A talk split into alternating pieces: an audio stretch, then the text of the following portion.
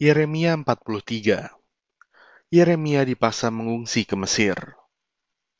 Ketika Yeremia selesai mengatakan kepada seluruh rakyat segala firman Tuhan, Allah mereka, yang disuruh Tuhan, Allah mereka, disampaikannya kepada mereka, yaitu segala firman yang tersebut di atas.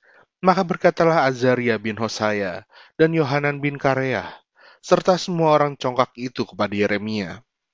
Engkau berkata bohong. Tuhan, Allah kita, tidak mengutus engkau untuk berkata, janganlah pergi ke Mesir untuk tinggal sebagai orang asing di sana.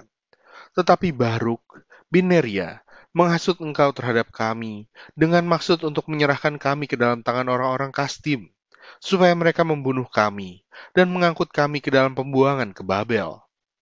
Demikianlah Yohanan bin Kareah dan semua perwira tentara serta seluruh rakyat tidak mau mendengarkan suara Tuhan untuk tinggal di tanah Yehuda. Lalu Yohanan bin Kareah dan semua perwira tentara itu mengumpulkan seluruh sisa Yehuda, yakni semua orang yang telah kembali dari antara segala bangsa, kemana mereka telah berserak-serak untuk menetap di tanah Yehuda. Laki-laki, perempuan, anak-anak, putri-putri raja, dan setiap orang yang telah dibiarkan Nebuzaradan, kepala pasukan pengawal, pada Gedalia bin Ahikam bin Safan, juga Nabi Yeremia, dan Baruk bin Neria. Lalu mereka pergi ke tanah Mesir, sebab mereka tidak mau mendengarkan suara Tuhan. Maka sampailah mereka di Tahpanhes. Yeremia bernubuat bahwa Mesir akan ditaklukkan oleh Nebukadnezar. Kemudian datanglah firman Tuhan kepada Yeremia di Tahpanhes.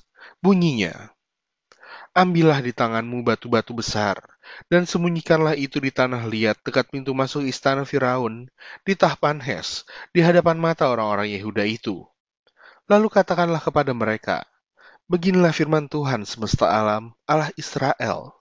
Sesungguhnya, aku mengutus orang untuk menjemput Nebukadnezar, Raja Babel, hambaku itu, supaya ia mendirikan tahtanya di atas batu-batu yang telah kusuruh sembunyikan ini, dan membentangkan permadani kebesarannya di atasnya. Dan apabila ia datang, ia akan memukul tanah Mesir, yang kemaut, kemautlah, yang ketawanan, ketawananlah, yang kepedang, kepedanglah.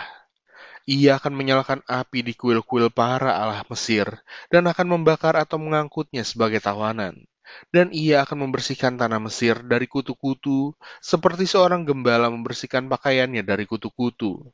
Kemudian ia akan pergi dari sana tanpa gangguan. Ia akan memecahkan tugu-tugu berhala Bet-Syemes yang ada di Mesir, dan akan menghanguskan kuil para Allah Mesir itu dengan api.